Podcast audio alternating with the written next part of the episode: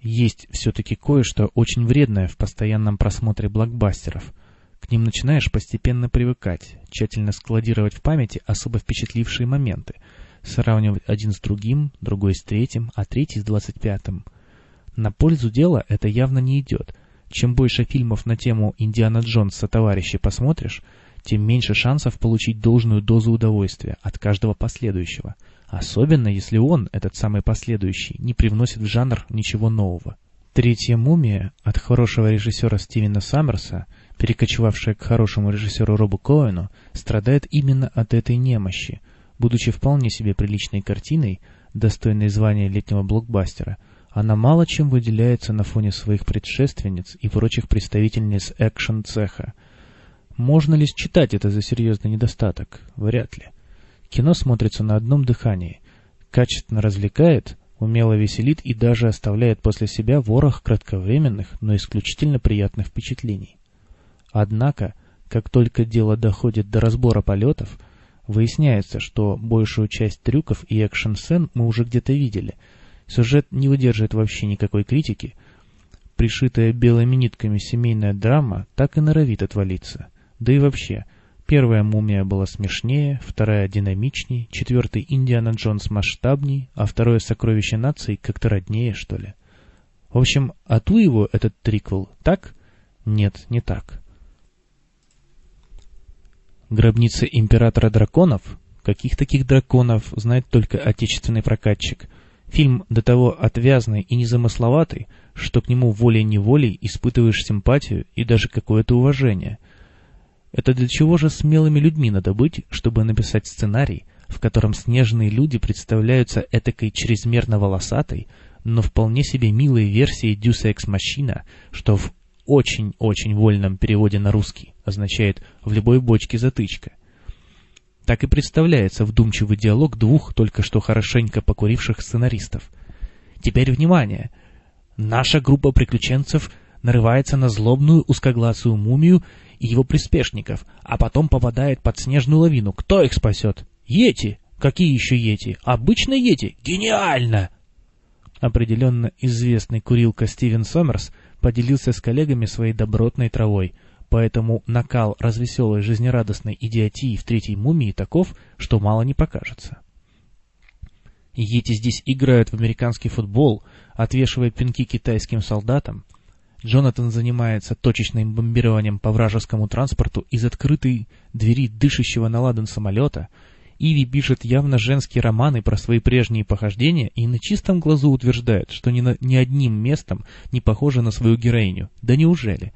А Рик О'Коннелл вообще юморит всю дорогу, лишь изредка изображая на лице серьезное выражение, когда того очень уж усердно требует сценарий. Своего рода статистом на этом празднике жизни выглядит лишь Джет Ли. Во-первых, потому что слишком суров и неулыбчив, а во-вторых, потому что не может развернуться во всю свою восточную единоборскую удаль. Но не умеет Роб Коэн снимать файтинги так, как какой-нибудь Чан и Моу, Ронни Ю или хотя бы сам Стивен Сомерс. Зато как только речь заходит о более традиционном для Голливуда экшене, погонях, перестрелках и полетах, тут уж Роб своего не упускает. Да, действие в гробнице императора драконов назвать эталонным никак не получается, но как минимум добротным и качественным запросто. Словом, окажись новая мумия более серьезной и логичной, это вряд ли пошло бы картине на пользу. А так, под шутки, прибаутки, заливистый хохот над проделками Йетти и одобрительное хмыканье в адрес экшена, сто с копейками минут пролетают легко и незаметно. Не самая плохая рекомендация для летнего блокбастера. Вы не замечали, что каждый по-настоящему хороший фильм хорош по-своему, а плохие страдают одними и теми же симптомами – ленностью, недальновидностью и глупостью своих создателей.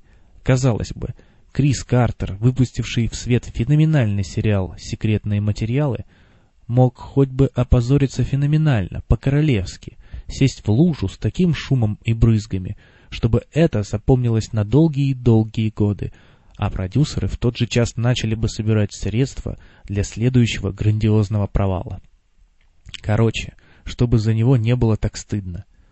Увы, на деле именно что стыдно, а еще скучно и сильно тоскливо. Если на свой страх и риск вы все-таки решите посмотреть вторые полнометражные секретные материалы, то учтите, сюжет фильма не отслеживает ни какой-нибудь важный поворот в жизни предположительно хорошо знакомых вам героев. Такое ощущение, будто Крис Картер сделал метафорический телефонный звонок своим персонажам и предложил встретиться в придорожной закусочной и поболтать за жизнь. Узнать, чем они дышат, как работа, что с детьми, сколько раз занимаются сексом и занимаются ли вообще. Вещи такого плана возможно. Хорошо пошли бы при развитии сюжета семейной драмы с другими актерами и в другом сеттинге, но уж точно не тут. Впрочем, окажись сиквел крепкой драмой, я бы за него только порадовался. И подивился режиссерской смелости и находчивости. А так остается просто удивляться.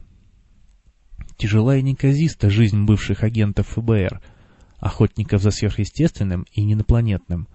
Уфологический бум прошел, маленькими зелеными человечками можно только рассмешить, а сюжетом про анальный зонд и вселенское реалити-шоу уже воспользовались ушлые ребята из South Park. Что осталось на долю Скали и Малдера? Прямо скажу, очень мало. Стволовые клетки, священники-педофилы и какие-то сумасшедшие славянские ученые. Увы, набив сюжетную авоську типа скандальными темами, которые заметно отвлекают от основного повествования и играют сильно злые шутки с персонажами, выставляя их в еще более невыгодном свете, ни режиссер, ни сценарист не позаботились как следует их развить или хотя бы внятно высказать свое отношение. А вот я, с вашего позволения, все-таки задам мистеру Картеру один сильно волнующий меня вопрос. Скажите, Крис, зачем вы показали совершенно ординарных злодеев, которых не прикрывает летающий саповый набор или хотя бы сильно влиятельный курящий человек?